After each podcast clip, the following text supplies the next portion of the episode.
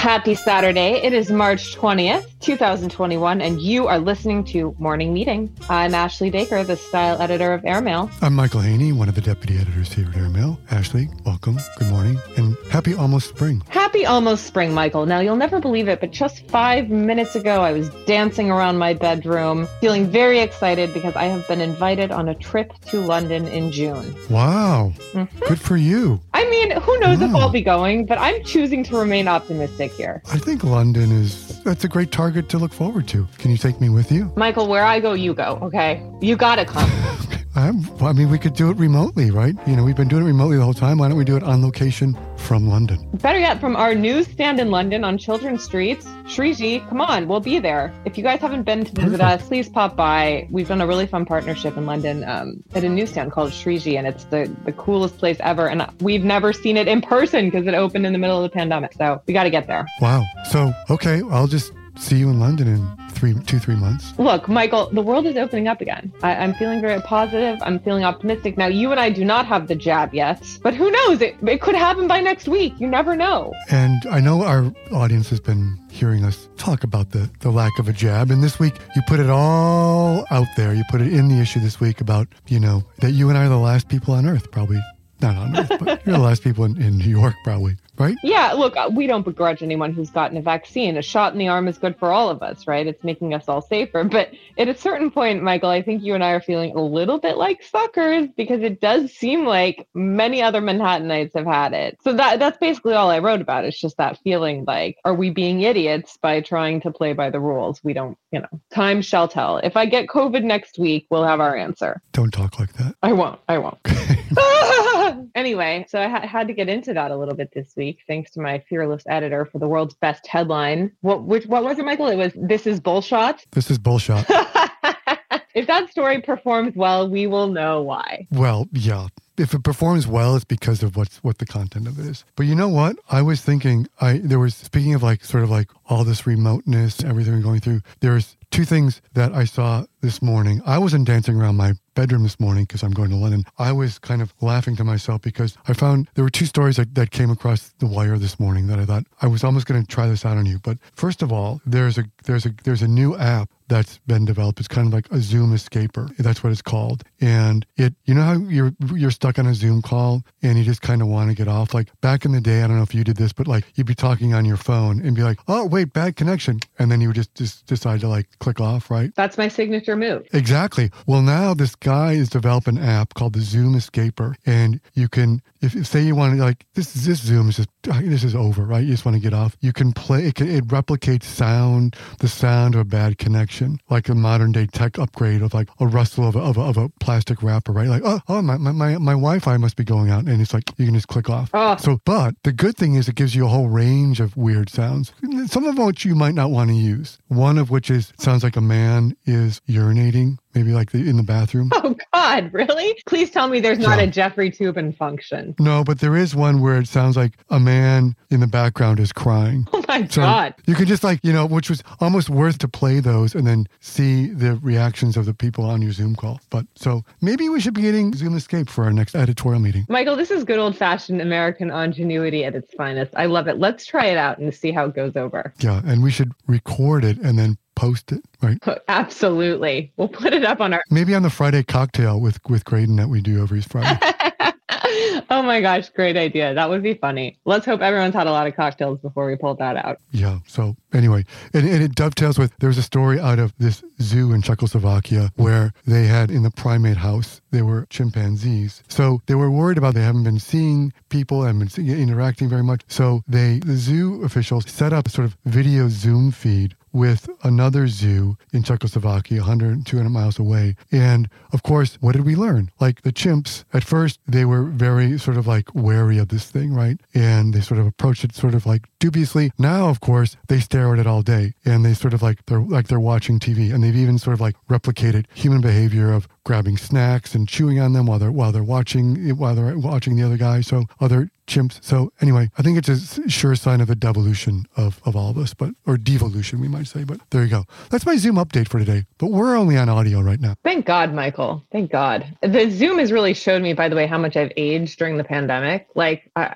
to minimum ten to fifteen years in a year. That is not true. People will not recognize us by the time we're out of this thing. It's going to be, by the way, you know, everyone I know is, not everyone, but a lot of the people I know are going through a severe panic right now about the COVID fifteen. Have you noticed that? Tell me more. It's an amalgamation of factors. One, you have the advent of spring. Two, you have spring break. Several people are going to warmer spots. Three, you have the fact that many of us have gained a fair amount of weight, you know, eating carbs and drinking for the last year. So all of a sudden, every single person that I, it seems like I'm talking to, certainly all of my girls' text chains are all about this weight loss app called Noom, which is apparently Weight Watchers for the millennial set. Now, I had to try it uh, because guess what, Michael? I, too, have put on the COVID fifteen. Um, and it's really funny. It seems like you know, the United States is collectively on a crash diet right now. Yeah, I just, I think like if I ever go back to the office, it's, I'm going to have to adjust my eating habits because I'm just grazing all day. I feel like I walk into the kitchen every twenty minutes and just grab something. It's called fog eating, according to the Noom app, Michael. Yeah, me too. It's like, I, I'll just like breeze through and have a slice of cheese about eighteen times a day. And sure enough, that can cause one's pants not to fit properly. So uh,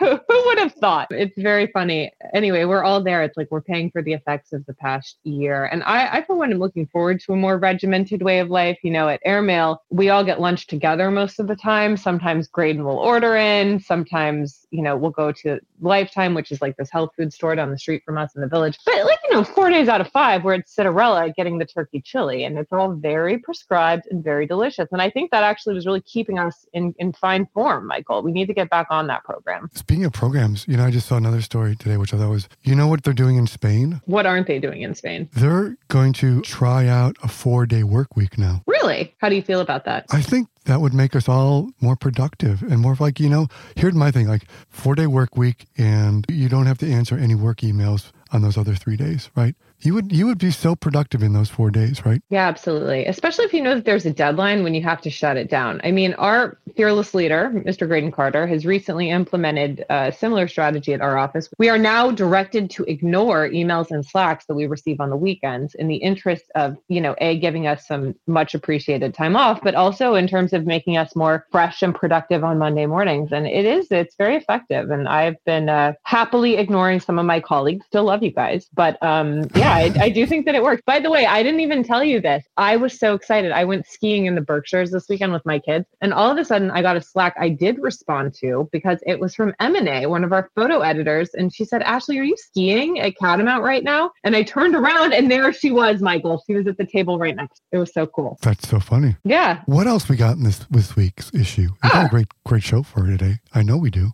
We do? All right. We're going to pull something together, Michael. All right. Well, we could start by talking about Harry and Meghan and how they're perceived in Toronto. We have a great piece in the issue by Shinan Govani, who is a reporter there, who is enmeshed in the Mulroney-Markle circles of Toronto. I thought Canadians like everyone. You're telling me like there's Canadian trash talkers?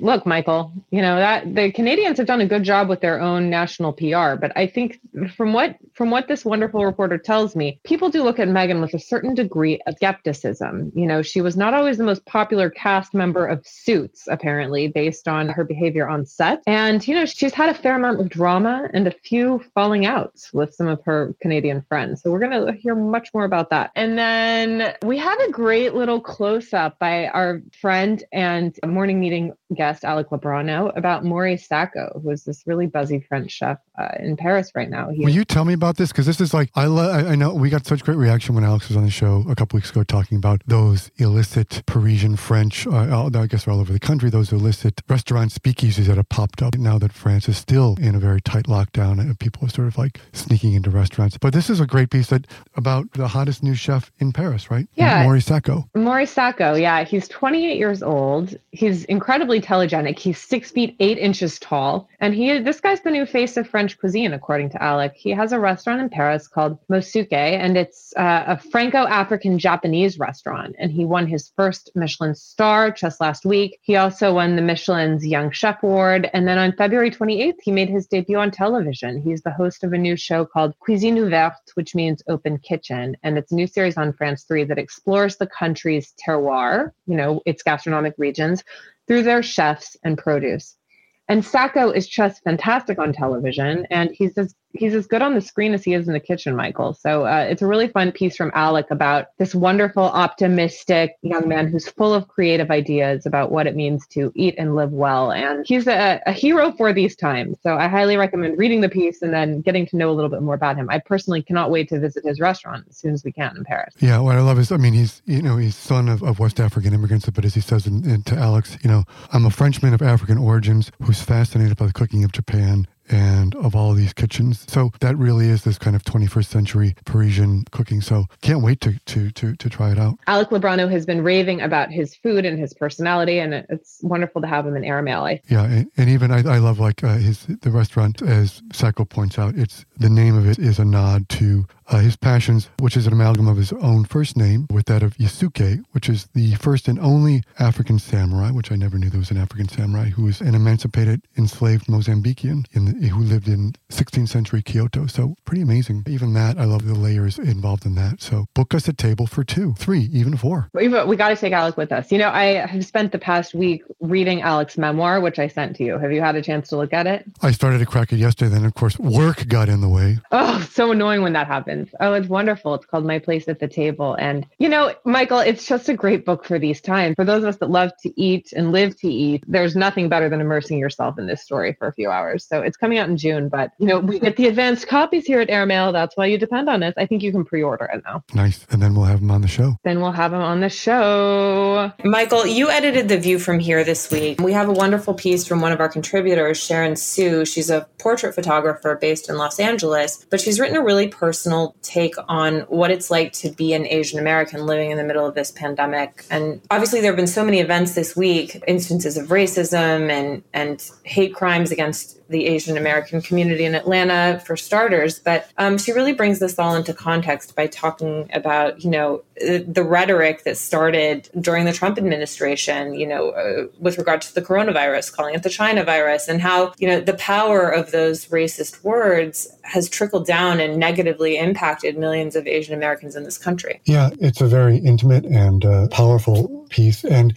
you know, she gets to this idea that she said, like, you know, I was born here, I grew up here. And it almost, you know, when she first encounters, she talks about someone spitting on her last year in the wake of the, the virus. And, you know, people telling her to go back to her country, she almost laughs it off. It just seemed like it can't really be racist. It's just someone being stupid. And then, of course, she goes through these last twelve months with, is this... am I encountering stupidity or racism? So very important piece and, and uh, powerfully written, and I encourage everyone to read it. Yeah, I think it really speaks to Sharon's generosity of spirit that she even asked that question, was it stupidity or racism? Like, it, it's pretty clear what's going on in many of these instances. She talks about Sharon Osbourne, who's now under investigation by C B S for making remarks about her co-host, Julie Chen. She talks about Moira Moynihan, who was the daughter of the, you know, late liberal lion, Senator Daniel Moynihan of New York, screaming at an Asian man, and this was recorded on his cell phone, and it went viral on social media, talking about all the random elderly people who have been beaten and shoved and even killed by racists for doing normal things in daylight.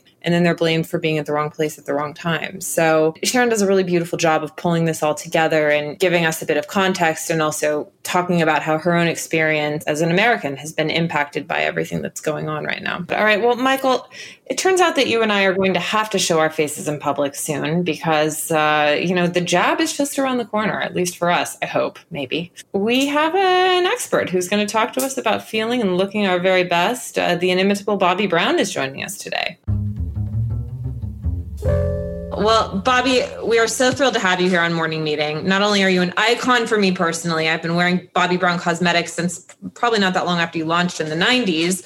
Um, and now I'm obsessed with everything Jones Road. Can you tell I'm wearing my my balm right now, my amazing eye balm? It is amazing when you just do a little bit how much better you look and feel. Well, I feel like that's what you've kind of, it, Michael and I were talking about it, and we had an incredible response to your piece in Airmail last week about, you know, your keys to the good life. It turns out everyone wants to live the Bobbi Brown life. Oh. But it struck me of how incredibly ahead of the curve you were. You know, twenty-five years ago, you were already promoting an idea of beauty that was so much truer to what women actually are like. What's it like for you now to sort of see culture at large being completely aligned with where you were in nineteen ninety-five? Well, it's it's kind of funny because especially someone who's in their sixties, who's, you know, lived my same authentic life from day one. And now I just, I see myself in a lot of the younger, the younger generation. because, you know what, it's not about pretense, and it's really just about being comfortable with who you are and not being perfect and being okay with that and realizing you are perfect because you are you. And that's always been my philosophy. Okay, Bobbi, for those of us who have been spending lockdown drinking wine and eating carbs, you are a wellness expert. Uh,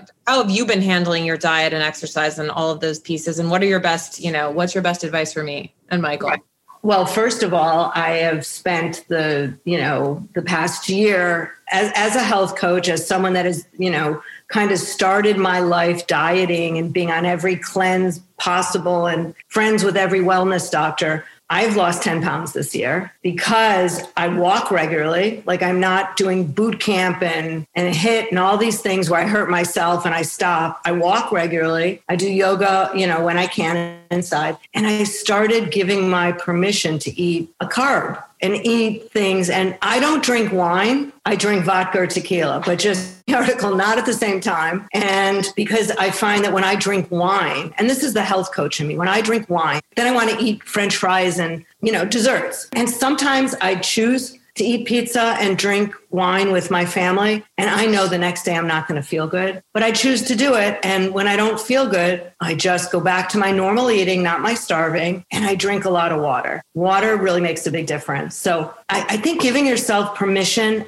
to eat the best food out there. I mean, so don't just eat Wonder Bread. I don't even know if they still make it, but choose what you're going to do and have one piece and not two. Like, figure out what works for you. I spent six dollars on organic blackberries yesterday, Michael. I think that was probably a good move, right? It was really good because I do believe in organic, and unfortunately they are expensive. I believe in local food when you can get it, though I eat blueberries all year long, and I'm in New Jersey. And the great thing about, you know, blackberries and any berries, it's low sugar and it's high fiber, so it fills you up. So you can even put a little organic whipped cream on it if you really wanted to, you know, take it up a notch without putting ice cream on it. Yeah, I have an important question. Yeah. Because Ashley and I have been talking about the, a year in Zoom world, and I'm just, you know, I'm just going to say I'm right with you. I don't, but lately I looked at my face the other day and I feel like you talk about, you talk about picking a road and sticking with it. I feel like there's some gigantic furrows down my, my brow now. I mean, how am I supposed to, what am I supposed to do for that? I'm not a guy who does moisturizers and things. All right. I got to tell you something. Lighting is everything. And my, I'm where you can't I'm, see now, can you? I'm in a dark, that's why I'm in a dark closet talking to you. No, no, no, no. No, I always make sure the light is in front of me. And, you know, sometimes I have to move around and, you know, I'm very sensitive to my neck. So I have to make sure it's not side lit. Like, you know, being a makeup artist for all these years, I understand at least some lighting. And usually I get a blowout, I, you know, for these things. I have no one here and I'm a total mess, but I'm okay with it, especially since, you know, it's not a video. But you need really good lighting. And you also need, like, you have very deep set eyes, okay? I have deep set eyes too. So I put a little bit, like for the Zoom things, I put a little bit of corrector. And honestly, a lot of my friends that spend their life on Zoom, you know, the commissioner of Major League Soccer, Elvis Duran, they're always calling me saying, I don't want to wear makeup. I just want to look better. So I'm in the middle of making a new product for my dad, which is, he's eighty-six, by the way, a gel bronzer that's, you like, go like this. Well, that's perfect. Perfect for my age. Yeah. How old are you? eighty-five. I'm sixty-three. And I, you know what? I And I, I've made people be comfortable with lines in their face. And now I want everyone to be comfortable with their age. I, I like how you said I had deep set eyes. I think it's a way for saying I have bags under my eyes. But no, I appreciate but deep that. set eyes. And it's all like, it's all attitude. Like I, I know, because I, I used to feel bad about not looking like certain people. And I'm like, all right, that's just a waste of time. I agree with you, Bobbi. I'm turning forty this year. I'm going to be loud and proud so about young. it. I thought you were like twenty. Thank and you, you. And you look like Giselle's younger sister. Oh, you're the best. It's all my Jones Road beauty. Can you tell? Obviously. Uh-huh. Um, but I agree with you. I think, like, what's the shame in it? I, I love the idea that aging is a good thing. Thank God we've made it this long, and let's hope that we all make it to eighty-six, right? Yeah, and you know what? And let's be healthy. And, you know, you don't feel like when you get older, it's like, all right, I'm a little more sore than normal. Was it the yoga class? Was it my walking? What was it? But I'm like, okay, if I'm sore, guess what? I'm just going to stretch. Sometimes I'll take an Advil. It won't kill me. And just be positive and be nice. If I could just get everyone to be nice. The best advice I ever got about beauty was from one of my classmates, like in high school. And she said, you know, the prettiest girl in the room is not the prettiest girl in the room. It's always the girl who feels the best about herself. It's all about confidence, right? Yeah. And most of those pretty girls from when we were in high school, if you see them now, like they peak too soon. Like, I don't think. That's why you have to go to your high school reunion. You do. I did. Did you right? go? Yeah. And it's like amazing. You're like, oh my God. I know. What but happened? I'm, I'm such an idiot. I brought the Today Show with me because I thought it would be really interesting. Yeah. And are you single? Married, two kids. Ah, I have two kids. Okay, yeah. Now I was going to fix you up with my nephew. Oh, look at her. Matchmaker. Well, open minds. Find me a find. Catch me a catch. Uh, right, exactly. No, this is, see how fun it is that lockdown? If we would have done this like in New York, everyone would have been very different. Thank you, Bobbi. Bye, Bye guys. Good Bye, to see you. Bye. Have a good one. All right, Michael, let's get to the only real news story that matters right now. Oscar nominations. Go. Go? Go. New York Times. Look, for having, like everyone else, watched all these movies at home, I'm excited by what, what made Best Picture, Judas and Black Messiah, Mank, Minari, Nomadland, Promising Young Woman, or The Father, which I also haven't seen it, but I've heard nothing but raves about. I think this is going to be an exciting year. I think the Academy is going to get it together. They're going to do a broadcast. They said the other day that they're going to have presenters as well as nominees only in the audience. And maybe for once, it's going to be something's going to be. There's a lot of new talent. Best New Director, uh, Lee Isaac Chung from Minari, Emerald Fennell for Promising Young Woman, Chloe Zhao for Nomadland, and even Thomas Vinterberg for Another Round. So, I mean, talk about new talent breaking in as well as on the actor and actress category, right? Oh, it's incredible. It's such a great list this year. There's some much needed diversity of thought and background and experience. And I'm super excited about all of these movies. I mean, the only question is like, how am I supposed to pick a favorite between Minari, Nomadland, and Promising Young Woman? I don't know. We're going to move on and talk about Emerald Fennell and Promising Young Woman. Alessandra saw this this week. She loved it as much as I did. Just when you think you really understand what it's like to be a woman, you see a movie like this and it reminds you that, oh yeah, there are all these layers and subtexts and experiences you've lived through that have shaped your worldview in, in very fundamental ways. I loved this movie. I have loved Emerald Fennell since I first saw her in Call the Midwife. Yes, that's true. One of my favorite shows on the B B C. Boy, what a rare and exceptional talent she is. I mean, we loved her in The Crown too, but this is her directorial debut and it is, in a, in a word, a triumph. Yeah, and I watch anything that has Carey Mulligan in it. I mean, ever since ever since she did the uh, um, An Education oh. with Peter Skarsgaard. So can't wait to see more of her. And she's doing that new film with Bradley Cooper where she plays Leonard Bernstein's wife. So um, uh, yeah, she's just terrific. And also, you know, you get the added bonus of, I love how they use that riff from Toxic, the, the Britney Spears song, just as kind of like the uh, the, the cue music for it. So mm-hmm. um, yeah, terrific, terrific piece. Is it weird that I think that Emerald Fennell and I should be friends? Because I do.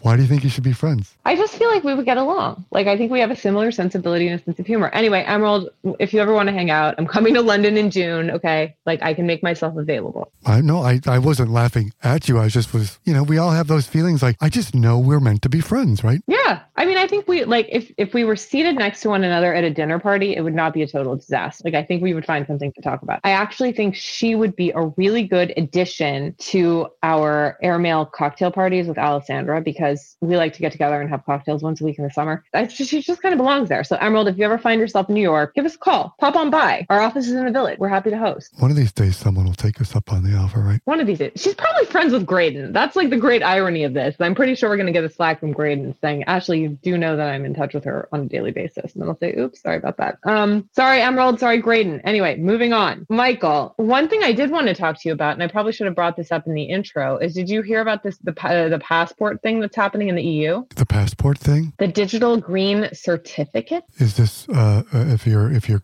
If you're vaxxed? Yeah, it? it's if you're vaxxed. So this was just announced this week. And, you know, they're going to come up with a system to make it easier for vaccinated peeps to travel throughout the Euro- European Union. This is good news, Michael. You know, I was talking to an Italian friend of mine this morning and he said, I just don't know if Italy can survive another summer without tourism. And it's essential that we get this together in time for the season because, you know, so many livelihoods and many of these European resort towns are contingent upon travelers, not just, you know, from the U S and and Russia and China and all these other huge markets, but also within Europe. So we, we've got to make it much more accessible for those who have been vaccinated to get around. And yeah, that's great news. Great news. Do you have anything to recommend this week, Ashley? Michael, I am in the thick of the wonderful new book from George Saunders, A Swim in a Pond in the Rain. As you know, George Saunders won the Booker Prize for Lincoln in the Bardo. I mean, he's, of all of the fiction writers, he's been one of my favorites since Civil War, Land, and Bad Decline, which was his seminal debut collection of short stories. He's got this kind of odd, bizarre point of view always, and that's one of the things I love about him. But in his new book, uh, he talks about, he basically pulls together a collection of seminars on seven classic Russian stories, and he discusses what they reveal about the form of writing, but also about, you know, what it means to be a human. So Saunders has been teaching these stories for over twenty years. He's also a professor at Syracuse University. Again, talk about multitaskers I envy. Uh, but he he shares his expertise and wisdom with all of us, and it's a really great read. Yeah, he's a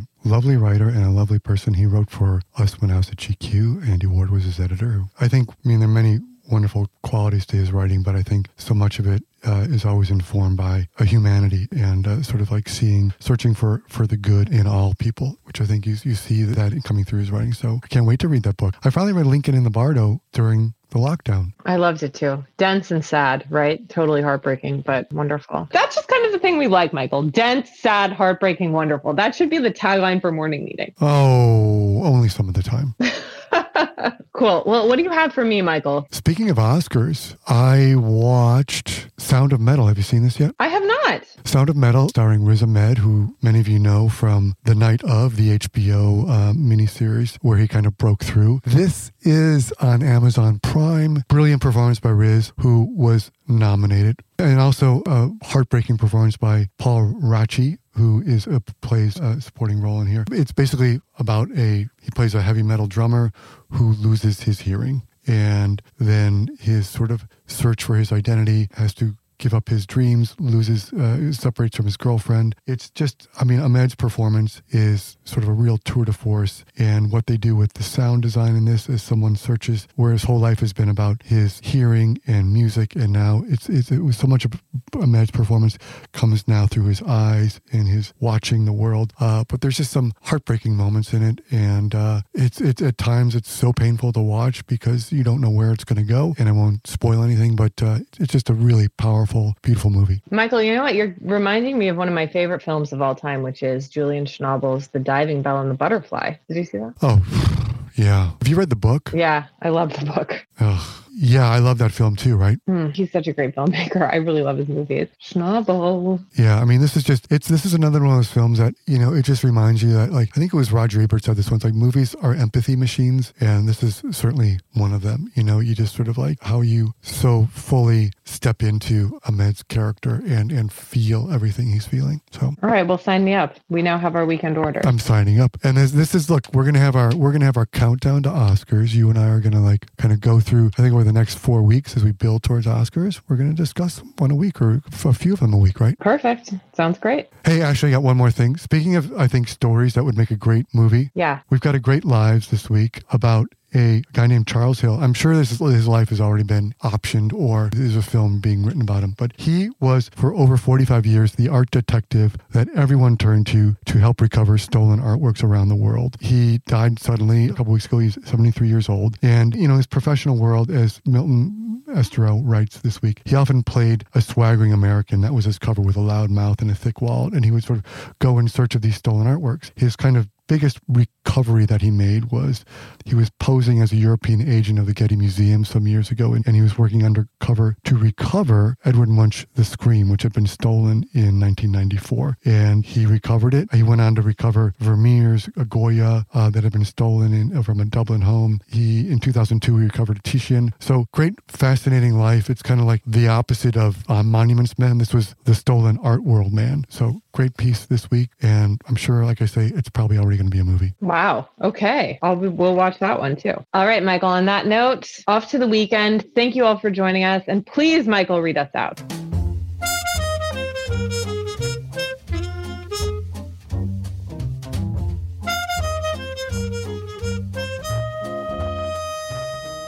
Morning Meeting is produced by Airplay Productions and edited by Jesse Cannon. Our editors are Graydon Carter and Alessandra Stanley. Our chief operating officer is Bill Keenan, and our deputy editors are Nathan King and Chris Garrett. Our C M O is Emily Davis, and our music supervisor is Randall Poster. The theme music is The Cute Monster by the Buddy Collette Quintet. A new edition of Airmail is published every Saturday, so please do subscribe and enjoy all of our stories on airmail dot news, which we update every day. You can also find us on Twitter and Instagram at Airmail Weekly. We will be back here next Saturday with another edition of Morning Meeting. In the meantime, be sure and subscribe at Apple Music or Spotify. Most of all, thank you for joining us, and happy spring.